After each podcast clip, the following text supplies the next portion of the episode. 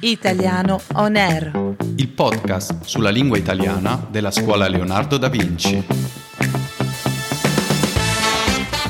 Buongiorno e benvenuti a bordo. Questo è Italiano On Air, il podcast sulla lingua italiana della scuola Leonardo da Vinci. Io sono Silvia. E io sono Roberto. Benvenuti a bordo. Oggi sei molto marinara, Silvia. Sì, sono stata al mare lo scorso fine settimana e mi è rimasto addosso questo profumo di salmastro. Era un tempo splendido e al largo c'erano moltissime barche a vela. Oh, io adoro le barche. Sai, io vengo dal lago di Como e devo dire che anche sul lago si fanno delle escursioni bellissime. Poi sai che l'italiano è pieno di modi di dire legati al linguaggio nautico. Eh, d'altra parte siamo un paese di santi, poeti e navigatori, o no?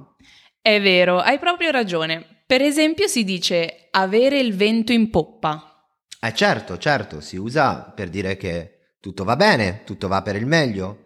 E, e più o meno uguale è a gonfie vele.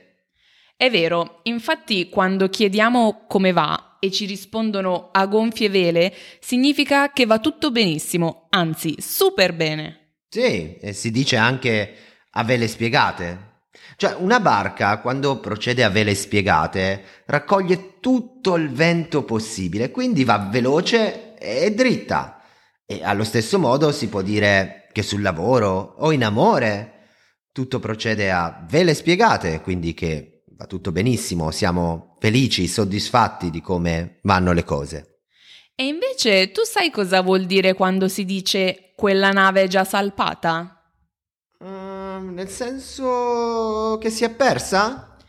Sì, in termini figurativi si dice di un'occasione persa che non tornerà più. Fammi capire. Cioè, ad esempio, io da piccolo avrei tanto voluto fare il cantante, era il mio sogno. Secondo te dovrei ancora provarci adesso? Mm, guarda, Roberto, sinceramente lascia perdere. Quella nave è già salpata da un pezzo. Hai ragione, hai ragione. Forse, forse è meglio se mi concentro sul mio lavoro.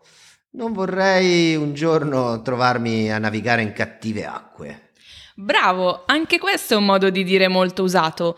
Si usa per indicare una situazione di difficoltà, ad esempio economica. Eh sì. Oggi abbiamo parlato così tanto di mare che adesso ho come po' di nausea. Non sarà il famoso mal di mare? No, dai, non penso. Però sai cosa ti dico? Che è l'ora di salutarci e quindi io ti auguro buon vento e mare calmo. Grazie Silvia per questa puntata alla marinara, con tanti modi di dire legati al linguaggio nautico.